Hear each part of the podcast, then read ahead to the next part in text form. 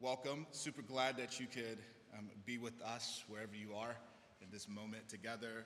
Uh, if you've been with us before, you know that we're back in this series, uh, Sticky Notes. Last week, appropriately so, I believe, we took a little break to just talk through something that I think was necessary, which was to pursue the possibility of peace.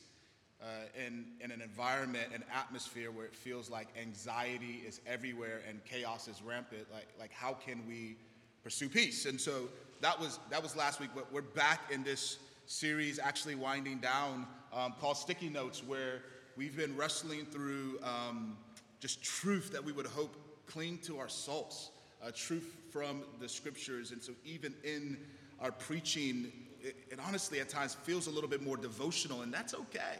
That's good. Um, if you have a Bible, meet me in Psalms. We're going to be in um, Psalm 150 for the rest of our time. In fact, it's, it's actually a little weird uh, just to even think about what we're going to be talking about today, given our moment in time. Uh, but, but, honestly, I, I, feel like it's absolutely necessary.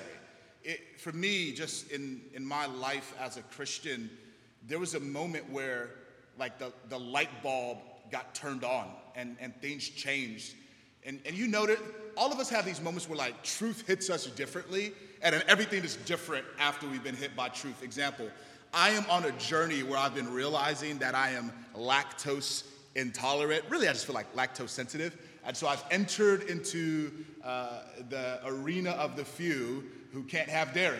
And it sucks. All right, I miss ice cream, I miss, I miss pizza, it, it, it sucks. And uh, vegan cheese is not really cheese, but it is what it is. Now, uh, in this journey, as I was trying to really now adjust my diet and really adjust um, what type of food I was intaking, I learned something. Did you know that Oreos are vegan? Did you know that? They had no, had no clue. Uh, but I was, I was like, oh, so I can't have this Blue Bell, which is from the Lord. I can't have pizza, but I can have Oreos because God loves me, right? And, and, so it was one of those things where like I, I, I got aware of some truth and it radically changed everything else. And in my Christian life, there was this moment for me, like when I realized Oreos were vegan. It was when I came across a scripture. So I was at a very dark place in my Christian life. It was just, man, I wasn't sure if I still wanted to be a, a Christian, let alone a pastor. I mean, there was just a lot of stuff happening around me, happening inside me. I mean, I, I could barely utter prayers. I was fake smiling for my family. And I came across this scripture in Jude, and it reads like this Now unto him who is able to keep you from stumbling. And that, that was comforting to me. That was like, okay, I'm in this moment of struggle, but God is able to keep me that my struggle won't shipwreck my faith. That was comforting. It, it soothed me a little bit. But there was something that excited me, the rest of that verse, which is this. Not only, not unto him who's able to keep you from stumbling, it's and to present you blameless before the presence of his glory with great joy. With great joy.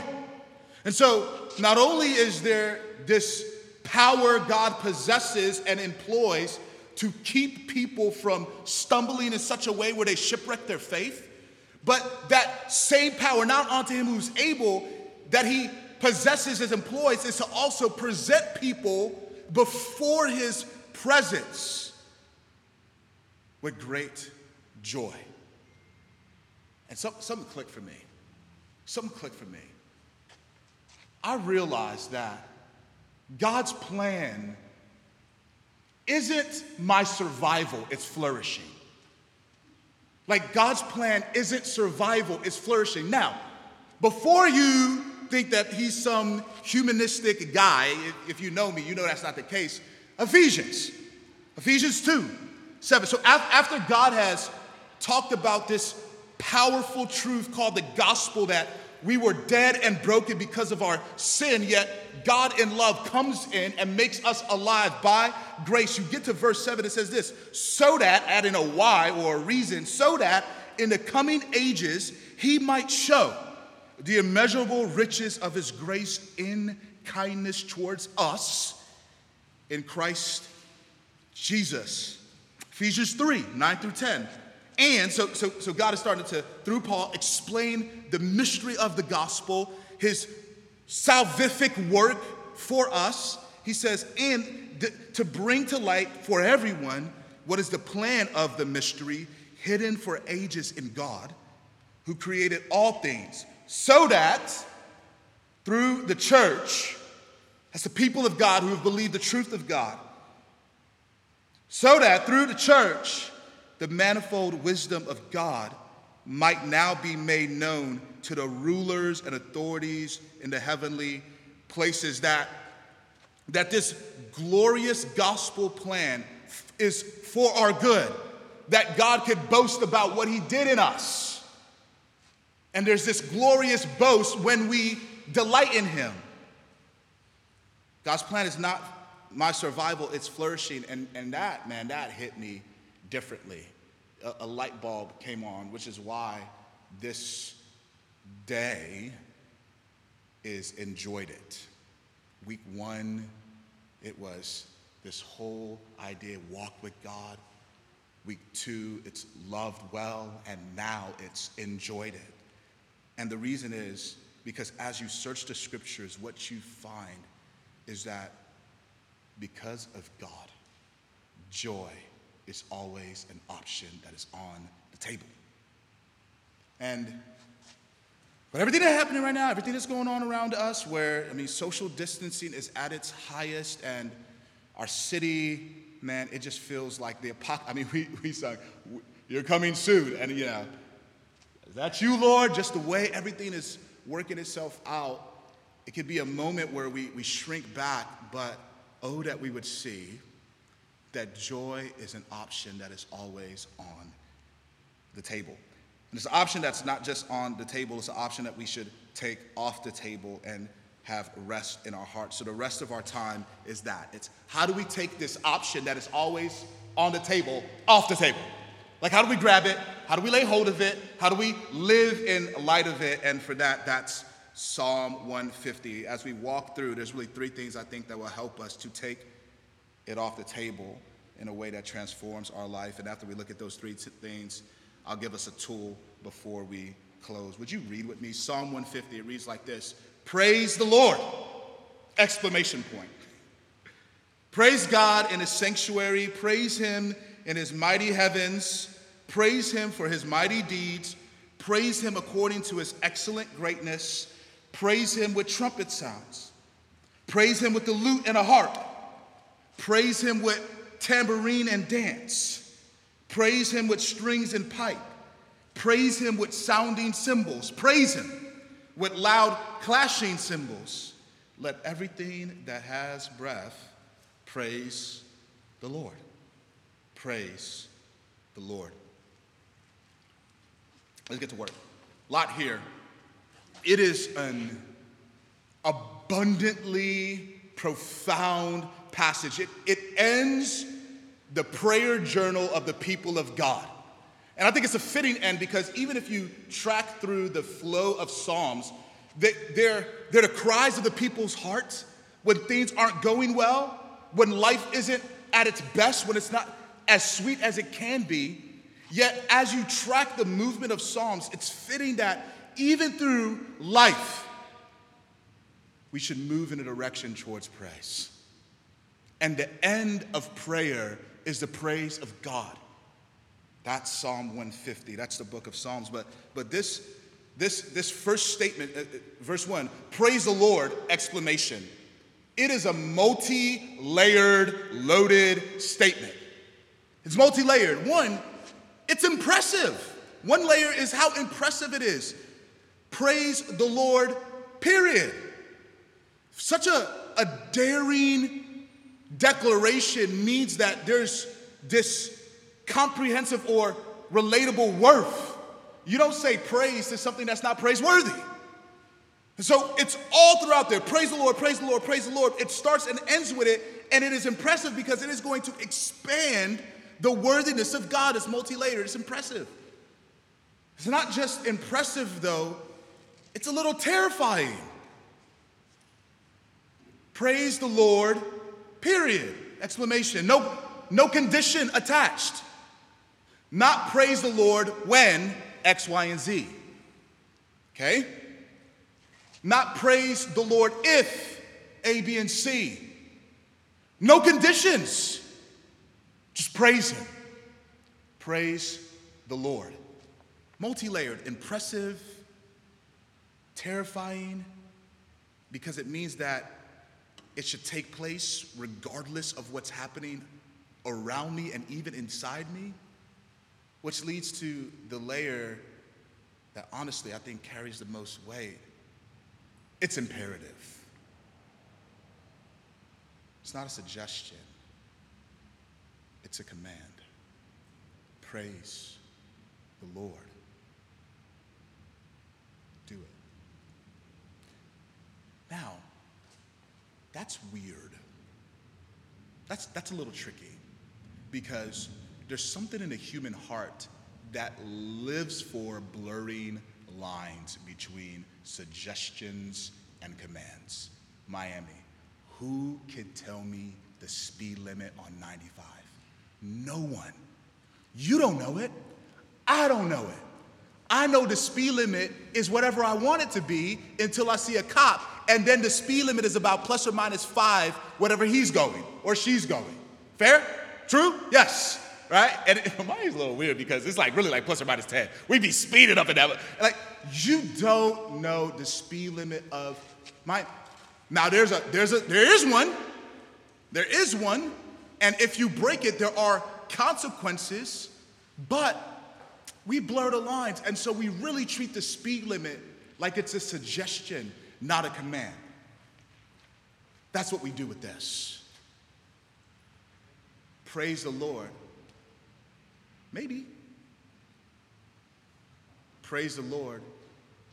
Well, if all these things line up, it's like, no. This is an imperative. Praise the Lord always. Now, Here's what's even more exciting about this command to praise the Lord is also a command to take Him as our joy. The command to praise is a command to delight. Praise the Lord can be read, delight in Him. We know this to be true because in Isaiah, the, the prophet writes this, but then Jesus is going to pick this up in Matthew. He says, Man, there's these people who are supposed to be mine, but you know what they do? They, they praise me with their lips, but their hearts are far from me. And so, this command of praise the Lord cannot be merely uttering words that are lip service. No, the command of praise the Lord can also be taken as delight in Him. To praise the Lord is to take Him as our delight, is to take Him as joy, to see Him as worthy, and to pursue Him as such. And if it's take Him as joy, that means God commands us to pursue joy, and I like that. We want to take the option of joy off the table and actually put it in our hearts and live it out, the first thing is we have to see the pursuit of joy not as a suggestion that's offered, but a command that's required. The pursuit of joy is not a suggestion that is offered, it is a command that is required. Praise the Lord. Now, he's going to expand on the whys of praise the Lord. Verse, verse 2. Praise him for his mighty deeds. Praise him according to his excellent greatness. Real subtle here. I like it. So God gives this command, yo, praise me, but he also makes provision for us to actually fulfill the command. Praise me but let me give you the fuel for praising me. Take me as your joy. Take me as your delight, but let me give you the fuel for it. Remember my mighty deeds. Remember my excellent greatness. Now, in the book of Psalms, the, the last five, they're, they're praise psalms. They're, they're, they're what we call hallels, where where it's this shout of exclamation that, like, God, you're, you're worth this, you're, you're good. There are these cries of joy from the depths of our hearts. And when it says, praise him for his mighty deeds, there's a lot of places we could look, but one psalm in particular stands out to me Psalm 146. It reads like this. Part of it says this, verse 5 through 9. Blessed is he who, whose help is the God of Jacob, whose hope is in the Lord his God. Verse 6 Who made heaven and earth, the sea, and all that is in them who keeps faith forever, who executes justice for the oppressed, who gives food to the hungry. The Lord sets the prisoners free. The Lord opens the eyes of the blind. The Lord lifts up those who are bowed down. The Lord loves the righteous. The Lord watches over the sojourners. He upholds the widow and the fatherless. Praise him for his mighty deeds. Praise him according to his excellent greatness. Look at his deeds. He lifts up those who are bowed down. Look at the way he's attentive to the most vulnerable. He doesn't stand off at a distance, he moves close, watches over the sojourners, upholds the widow and the fatherless, executes justice for the oppressed. Psalm 147 picks that up. It says this He heals the brokenhearted and binds up their wounds. And I like verse 4 He determines the number of the stars, and He gives to all of them their names. Praise Him for His mighty deeds, praise Him according to His excellent greatness. If you want to summarize the deeds and greatness of God, you'd have a hard time doing so, but eventually you would come to two conclusions. The first is he's personal. All of the deeds of God that are mighty move in accord with relationship. He's personal. Others stand at a distance, I come up close. People see the vulnerable as an opportunity to come up. I'm going to take advantage of them. I see it as an opportunity to care. He's personal. But what brings even more weight to the fact that he's personal in his mighty deeds is that he's powerful determines the numbers of the stars, gives to all of them their names. Gaseous balls of light. Becky, Sue, John. Who made the heaven and the earth and the sea and all that is in them? I did that. He's powerful, and yet he's personal. God is exceedingly powerful, yet shockingly personal. And that makes him worthy of praise. It becomes a foundation for great joy. Praise him. Praise him and his mighty deeds according to his excellent, excellent greatness. It's the fuel. It's the fuel. It, it fills the heart with truth of who God is, which gives us the energy to pursue Him as our joy. Now, even in, in reading that and just sitting with that and for the last few weeks, what's been interesting to me is that ain't easy. And it's something I know, but it's also something I easily forget. And amnesia runs rampant in the life of a Christian. But amnesia always leads to sorrow. So, man, I've gotten two surgeries in my life. I got a surgery on my knee, ACL. reconstruction surgery when I was 23, and I got another surgery on my other knee, ACL reconstruction surgery, when I was 33, 10 years apart. You know what was similar about both those times? When I got the surgery, all I wanted was gummy bears. Gummy bears and medicine, and I survived. But this last go around, last year, when I got the surgery, man, I was like, yo, I'm, I'm good, hurt, but you know what? I'm gonna, I'm do this PT. I'm gonna kind of cut a little bit short, and I'm gonna start running again because I gotta stay active. I wanna be able to do stuff with my kids. And so I missed PT one day because I was really cutting it short, but don't tell my wife. So I missed PT one day, and I was like, I'm gonna make it up, and I'm gonna go to the gym. So I went to the gym, I got on the treadmill, and I just went after it. Woke up that next morning dying. I was like, yo, what happened? And then it dawned on me. I was like, wait a second. I'm 33. I'm 33. It hit, it hit different, it hit differently. Because in my mind, I was like, yo, I'm just gonna, I'm just, I'm just gonna go to the gym and, and I'll be good. And I forgot that I'm not 23, that I was 33. And I paid for it. Because that's what happens with amnesia. When you forget, sorrow is always lurking around the corner. When we forget the mighty deeds, the excellent greatness of God, what happens is our, our hearts start to get emptied of strength because they get emptied of joy. Because if He's not mighty, if He's not exceedingly great, then we have to be. We have to be mighty when the world around us is falling apart.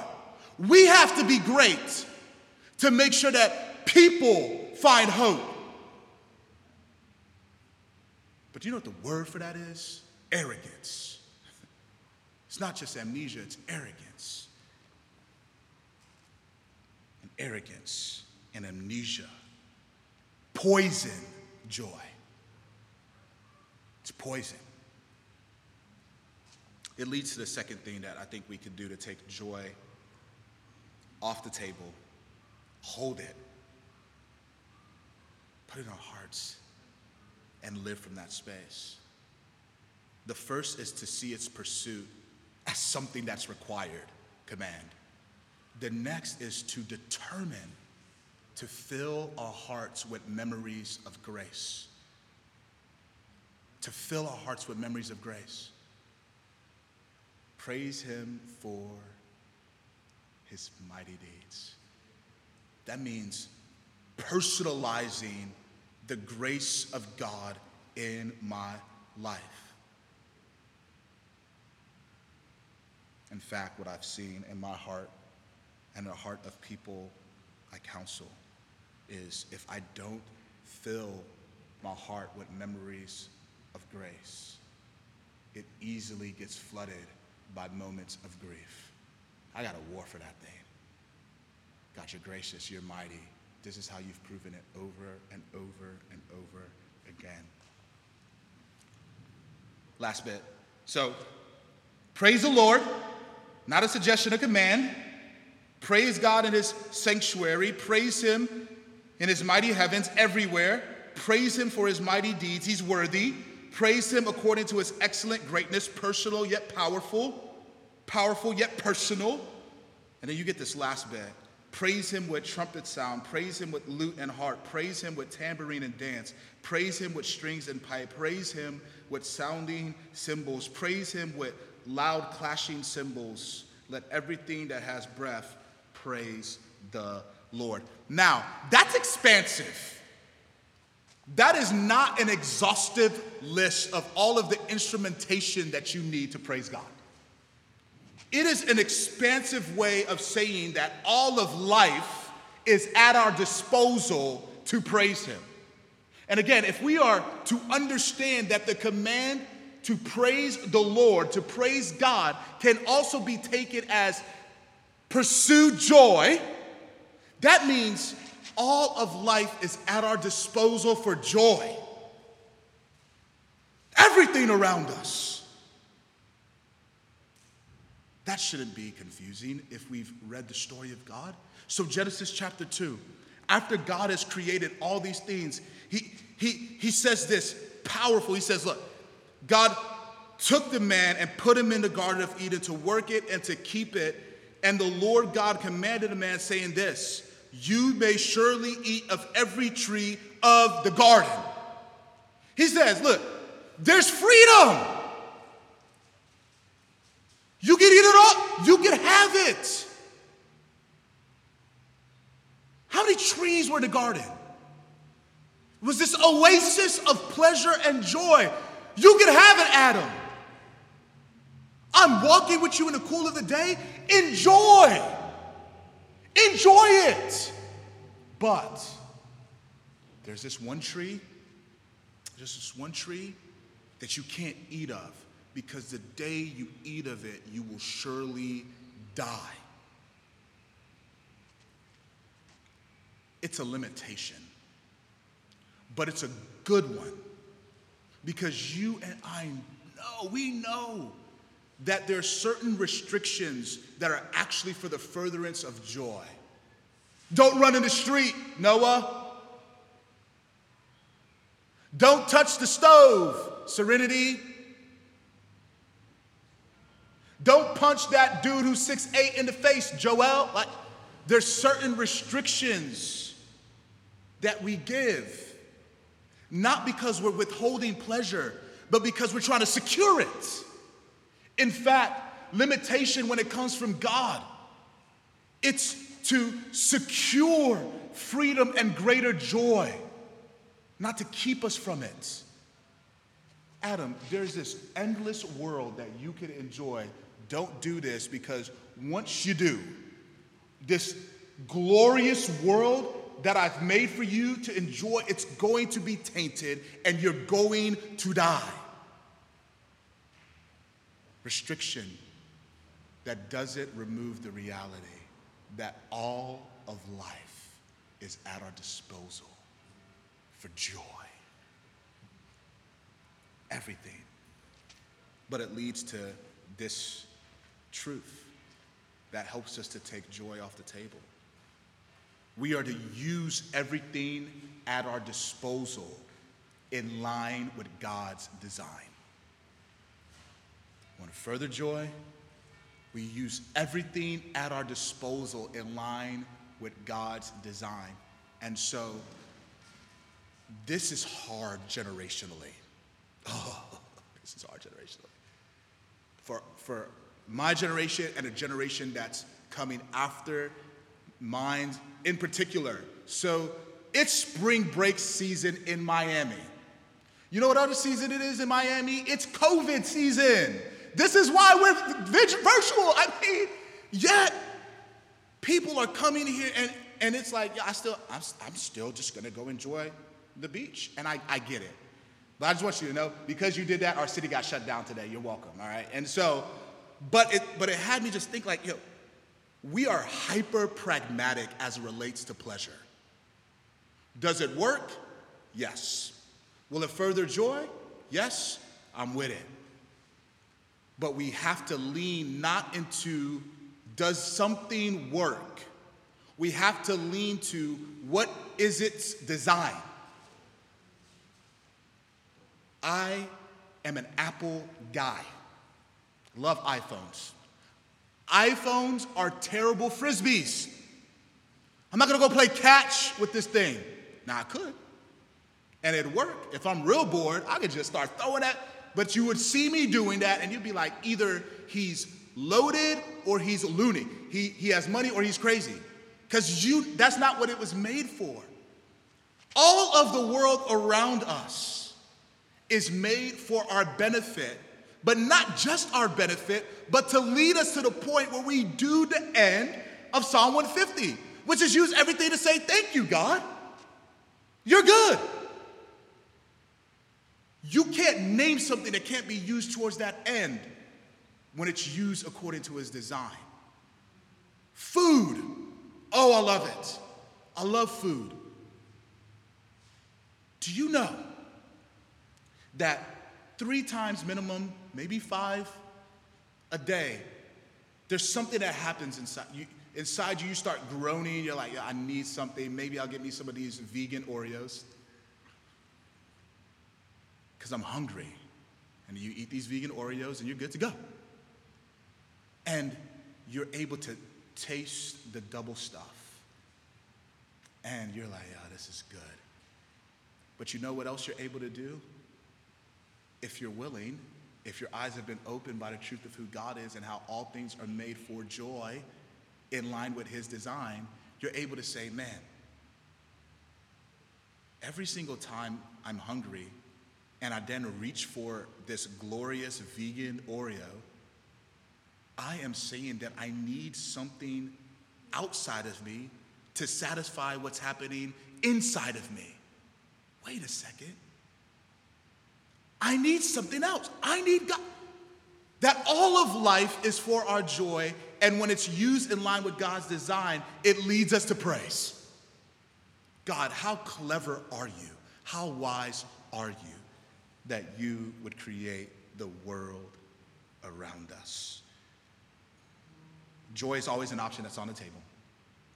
And if we're going to take it off the table first, we have to see pursuing it not as a suggestion that's offered, but as a command that's required. We have to determine to fill our hearts with memories of grace, His goodness in our lives, primarily through the gospel. Jesus coming for my sake, Jesus dying in my place because I abuse the good things that God has placed around me, not to further joy as God would have it, but to pragmatically pursue my own pleasure. So I have to determine to fill my heart with memories of His grace. But I also have to use everything at my disposal in line with God's design. Let me give you a tool and then leave you with a thought. I don't know where you are with your joy.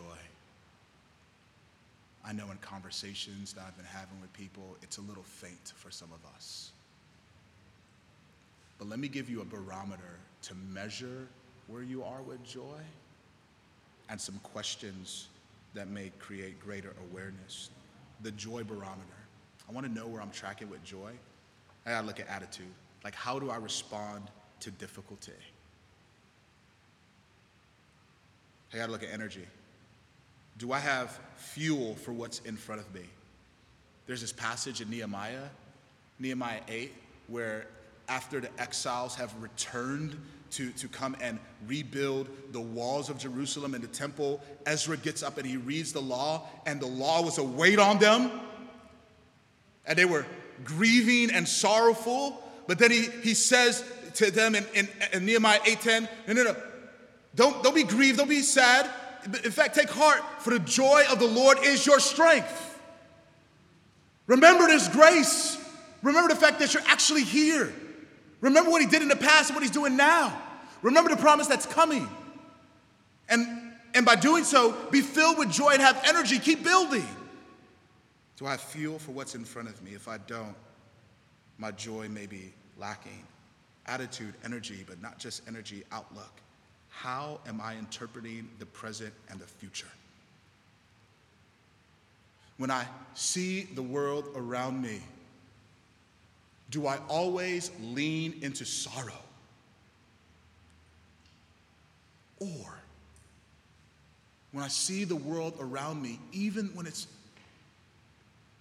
seemingly at its worst, do I lean into something better than optimism, better than some quasi magical silver lining thing? Do I lean into joy? Do I lean into the reality that as bad as things may get, God is powerful and He's able to keep them from going completely off the rails. To lean into joy, remembering his mighty deeds. That as bad as things might get, or as dark as things might seem, he's personal. So he's not going to forsake me or forget me like I do him. Do I lean into joy? the same way Jesus did. Man, I'm probably gonna say this every Sunday, every Tuesday, every Monday. Pick a day for like the next six months. Hebrews 12 says, Fix your eyes, fix your eyes on the author and perfecter of our faith, who for joy, who for joy, the joy set before him, endured a cross. Do I lean into joy? We have a ton of margin right now where our city is shut down. We have margin. God, in His wisdom, has said, for such a time as this, I will provide space for people to lean in to me. If we are busy, it is a choice. But we have the margin to lean into joy. Would we take it? Would we not be consumed by our present moment? But would we lean into joy? And would the outcome of that be us saying and singing Psalm 150? Let's pray. God, um, when it's all said and done, would it be said of your people that we enjoyed the journey? That we didn't look for ways of escape first, per se, as much as we looked for ways to know and enjoy you. Please. In your name we pray, Jesus.